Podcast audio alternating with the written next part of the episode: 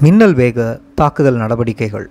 ஆயிரத்தி தொள்ளாயிரத்தி தொண்ணூற்றி இரண்டாம் ஆண்டு விடுதலைப் போர் வரலாற்றில் பல்வேறு தரப்பினரதும் கவனத்தை ஈர்த்த ஆண்டாகும்.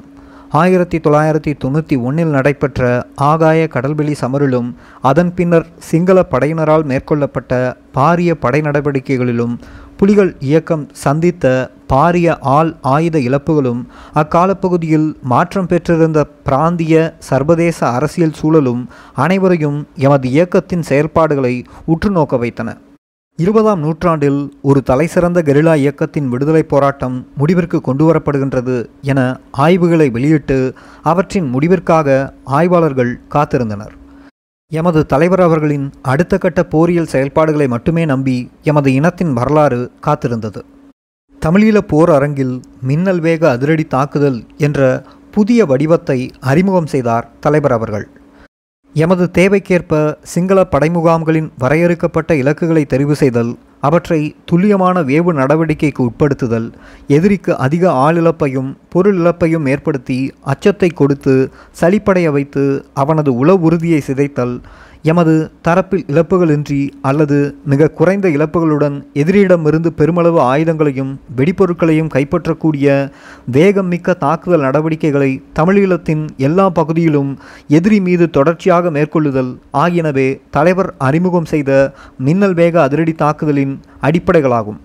ஆயிரத்தி தொள்ளாயிரத்தி தொண்ணூற்றி ஒன்று காலப்பகுதியின் தொடர் நடவடிக்கைகளால் அச்சமூட்டத்தக்க வகையில் வற்றி போயிருந்த எமது ஆயுத கிடங்குகளை நிரப்புவதிலும் எழுச்சி பெற்றிருந்த சிங்கள படையினரின் போரிடும் மன உறுதியை சீரழிப்பதிலும் எமக்கிருந்த தேவையை தனது இப்புதிய போர் முறை நிவர்த்தி செய்யுமென தலைவர் உறுதியாக நம்பினார். இதேவேளை ஸ்ரீலங்கா படைத்தலைமையோ புலிகள் இயக்கத்தின் நெருக்கடி நிலையை கருத்தில் கொண்டு யாழ் குடாநாட்டை முழுமையாக ஆக்கிரமித்து விடுவதற்கான இறுதிக்கட்ட ஏற்பாடுகளில் ஈடுபட்டிருந்தது. இந்த நிலையிலேதான் தலைவர் அறிமுகம் செய்த புதிய போர் முறை சிங்களத்தின் போர்த்திட்டத்தின் மூல வேரையே உலுப்பி எடுக்கத் தொடங்கியது. சார்ல்ஸ் ஆண்டனி சிறப்பு படையணியும் தலைவரின் புதிய போர் முறைக்கு தன்னை முழுமையாக தயார்படுத்தி கொண்டு களமிறங்கியது. பத்து ஒன்று ஆயிரத்தி தொள்ளாயிரத்தி தொண்ணூற்றி இரண்டு அன்று யாழ் பொன்னாலை பகுதி ஸ்ரீலங்கா படைகளின் காவல் அரண்களை திடீரென தாக்கி படையினர் பத்து பேரை கொன்று ஆயுதங்களையும் வெடிப்பொருட்களையும் கைப்பற்றிய சால்ஸ் ஆண்டனி சிறப்பு படையணி தனது புதிய அத்தியாயம் ஒன்றை திறந்து வைத்தது. வெற்றிகர தாக்குதலிற்கான வேவு நடவடிக்கைகளில் சிறப்பாகவும் துணிவோடும் ஈடுபட்ட எமது படையணியின் போராளிகள் மூவரை பாராட்டிய தலைவர் அவர்கள் பரிசு வழங்கி கௌரவித்தார். வேவு நடவடிக்கைகளே எமது புதிய போர் செயல்பாடுகளின் முதுகெலும்பு என தலைவர் அவர்கள் கூறியிருந்தமை குறிப்பிடத்தக்கது. இதேபோல பதினொன்று ஐந்து ஆயிரத்தி தொள்ளாயிரத்தி தொண்ணூற்றி இரண்டு அன்று கிளிநொச்சி மாவட்ட படையணியுடன் எமது சிறப்பு படையணியும் இணைந்து ஆணையரவின் கிழக்கு அரணாக அமைந்த தட்டுவான்கொட்டி தொடர் காவல் அரணில் இருபத்தி இரண்டு அரண்கள் மீது ஒரு திடீர் தாக்குதலை நடத்தியது. பதினைந்து படையினரை கொன்று ஆயுதங்களையும் மீட்டு வந்த இவ்வெற்றிகர தாக்குதலில் வேவு பார்த்தலில் இருந்து திட்டமிட்டு தாக்குதலை நடத்தியது வரை அனைத்திலும் உழைத்த எமது படையணியின் முன்னாள் சிறப்பு தளபதி மேஜர் கின்னியை நாம் பத்து ஏழு ஆயிரத்தி தொள்ளாயிரத்தி தொண்ணூற்றி இரண்டில் எதிரி எடுத்த பலவேகையா இரண்டு என்ற படையெடுப்பிற்கு எதிரான சமரில் இழக்க வேண்டியிருந்தது. தமிழீழத்தின் அனைத்து மாவட்டங்களிலும் இயக்கத்தின் பிராந்திய மட்டத்திலான படையணிகளால் திடீர் அதிரடிகள் தீவிரம் பெற்றன.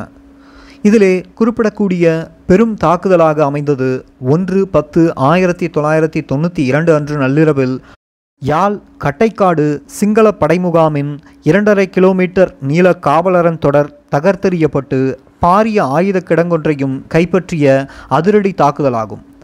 ஐந்து கோடி ரூபாய் பெறுமதியான ஆயுதங்கள் வெடிப்பொருட்கள் மற்றும் படைத்தளபாடங்களை குறுகிய நேரத்தில் ஒரே தடவையில் கைப்பற்றி தமிழீழ போரில் புதிய சாதனை படைத்த இத்தாக்குதலுக்காக துல்லியமான வேவு தகவலை பெற்றுத்தந்து வெற்றிக்கு மூலவேராய் அமைந்தவர்களுள் எமது சால்ஸ் ஆண்டனி சிறப்பு படையணியைச் சேர்ந்த வேவு வீரர்கள் ஏழு பேருக்கு தலைவர் பரிசு வழங்கி கௌரவித்தமை படையணியின் பெருமைக்குரிய பதிவாகும்.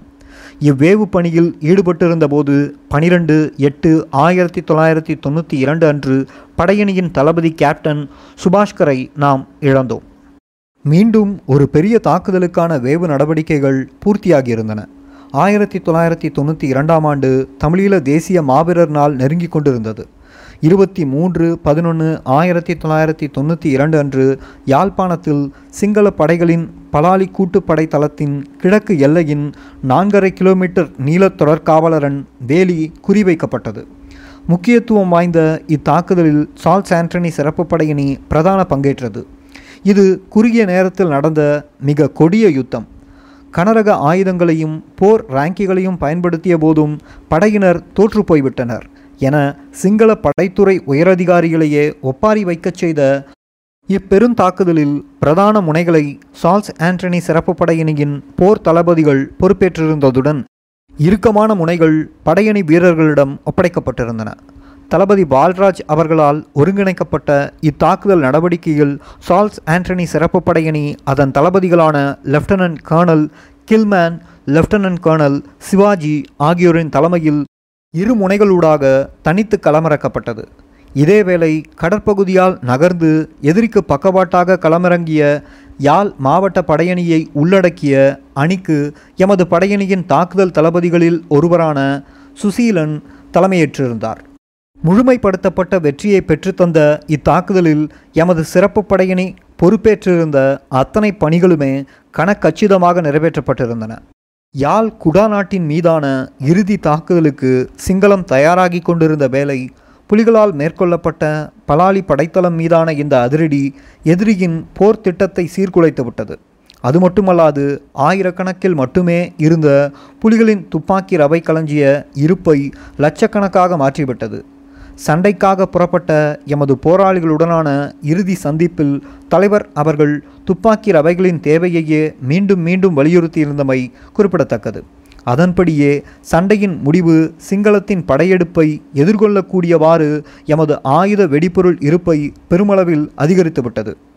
விடுதலை புலிகளுக்கு கடல் மூலம் ஆயுதங்கள் வருவதை தடுப்பதில் கடற்படையினர் ஈடுபட்டிருக்கும் போது தரையில் கோடிக்கணக்கான ரூபாய் பெறுமதியான ஆயுதங்களை புலிகள் எம்மிடமிருந்தே அள்ளிச் சென்றிருப்பது ஏமாற்றத்தையும் விரத்தியையும் தருகிறது என கூறும் அளவிற்கு ஸ்ரீலங்காவின் கடற்படை தளபதியை இத்தகைய தாக்குதல் விரக்தி கொள்ளச் செய்திருந்தன. எமது தலைவர் பிரபாகரன் அவர்களின் புதிய போருபாயம் பெரும் வெற்றிகளை குவித்து அதன் பயன்களை வெளிப்படுத்த தொடங்கியது. தமிழீழத்தின் அனைத்து பகுதியிலும் ஸ்ரீலங்கா படைகள் மீது தொடுக்கப்பட்ட மின்னல் வேக தாக்குதல்களும் எட்டு எட்டு ஆயிரத்தி தொள்ளாயிரத்தி தொண்ணூற்றி இரண்டில் Yazh அராளித்துறையில் lieutenant general Kobbekaduwa major general Vijaya Wimalaratne admiral Jayamaha உட்பட வடபிராந்திய படைத்தலைமை புலிகள் இயக்கத்தால் பூண்டோடு அளிக்கப்பட்டமையும் அதன் பின்னான பூநகரி இராணுவ தளத்தின் அறுபத்தி இரண்டு காவலரங்கள் மீதான அழித்தொழிப்பு தாக்குதல் கட்டைக்காடு வலாலை தாக்குதல் போன்ற பெருந்தாக்குதல்களும் ஸ்ரீலங்கா இராணுவ இயந்திரத்தை ஈடாட வைத்தன. ஸ்ரீலங்கா இராணுவத்தை பொறுத்தவரை இது மோசமான காலம் என பிபிசி உலகச் சேவை தன் ஆய்வை வெளியிட்டிருந்தமை அந்த காலப்பகுதியின் உண்மை நிலைமையை புலப்படுத்துவதற்கொரு சான்றாகும். வெற்றிகளால் நிறைந்த ஆயிரத்தி தொள்ளாயிரத்தி தொண்ணூற்றி இரண்டாம் ஆண்டில் மொத்தம் ஆயிரத்தி முன்னூற்றி எழுபத்தி ஒம்பது படையினர் கொல்லப்பட்டதுடன் ஆயிரத்தி இருநூற்றி எண்பத்தி நான்கு ஆயுதங்களும் ஏழு லட்சத்திற்கும் அதிகமான ரவைகளும் பெருந்தொகை எரிகணைகள் கைகுண்டுகள் என்பனவும் புலிகளால் கைப்பற்றப்பட்டன. இராணுவத்திலிருந்து நாலாயிரம் பேர் ஓடிவிட்டனர். புலிகளின் தொடர்ச்சியான தாக்குதலால் மன உறுதி குறைந்த நிலையில் இவர்கள் ஓடினர். பலர் தம்மைத்தாமே காயப்படுத்தி கொண்டு செல்கின்றனர். சிலர் தற்கொலை செய்து கொண்டனர். என இராணுவ வட்டாரங்களை மேற்கோள் காட்டி கொழும்பு ஆங்கில ஏடான சண்டே ஜலன் செய்தி வெளியிட்டிருந்தது.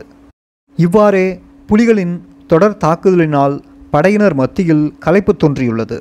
அவர்கள் இயந்திரமாக்கப்பட்டுள்ளனர். அவர்கள் நடமாடும் எலும்புக்கூடுகளாக மாறி போயுள்ளனர் இத்தகைய கொடூரமான சூழ்நிலைகள் படையினரை சண்டைக்கு தகுதியற்றவர்கள் ஆக்கிவிட்டன என ஒரு படை அதிகாரியை மேற்கோள் காட்டி சண்டே டைம்ஸ் ஆங்கில ஏடு எழுதியிருந்தது. சிங்களத்தின் போர் உறுதி மீது தலைவரின் புதிய போருபாயம் எத்தகைய தாக்கத்தை விளைவித்தது என்பதை எடுத்து காட்டுவதற்கு இந்த மேற்கோள்கள் மட்டுமே போதுமானவை. இவ்வாறு ஸ்ரீலங்காவின் அரசியல் இராணுவ நிலையில் பெரும் தாக்கத்தை ஏற்படுத்தி சர்வதேசத்தின் கருத்து நிலையில் தலைகீழான திருப்பங்களை கொண்டு வந்து எமது இயக்கம் சந்தித்த பாரிய நெருக்கடிகளிலிருந்து எம்மை மீளல வைத்த தலைவரின் படை நகர்த்தலும் அவரின் பெரும் எதிர்பார்ப்புகளில் ஒன்றான எமது சால்ஸ் ஆண்டனி சிறப்பு படையணி காத்திரமான பங்காற்றி பெருமை பெற்றிருக்கிறது. எமது விடுதலை போராட்ட வரலாற்றில் விசேட கவனிப்பிற்குரிய இக்காலகட்டத்தில் சால்ஸ் ஆண்டனி சிறப்பு படையணி அதன் ஆரம்ப கட்ட வளர்ச்சியில் துணை நின்ற ஆற்றல் மிக்க தளபதிகள் மூவரை இழந்து நின்றது.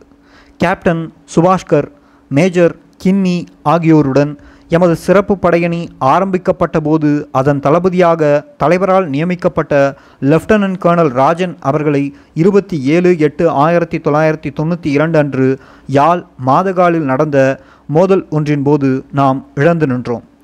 இவர்களுடன் மொத்தமாக போராளிகள் ஐம்பத்து ஓரு பேரை படையணி அர்ப்பணித்து நின்றது. அதுக்கு எங்களுடைய இனத்தின் எதிரியாக இருந்தீங்களா என்றால் எனக்கு வேறு கோபம். அப்ப என்னுடைய கோபத்தை நீங்க பார்க்கலாம்.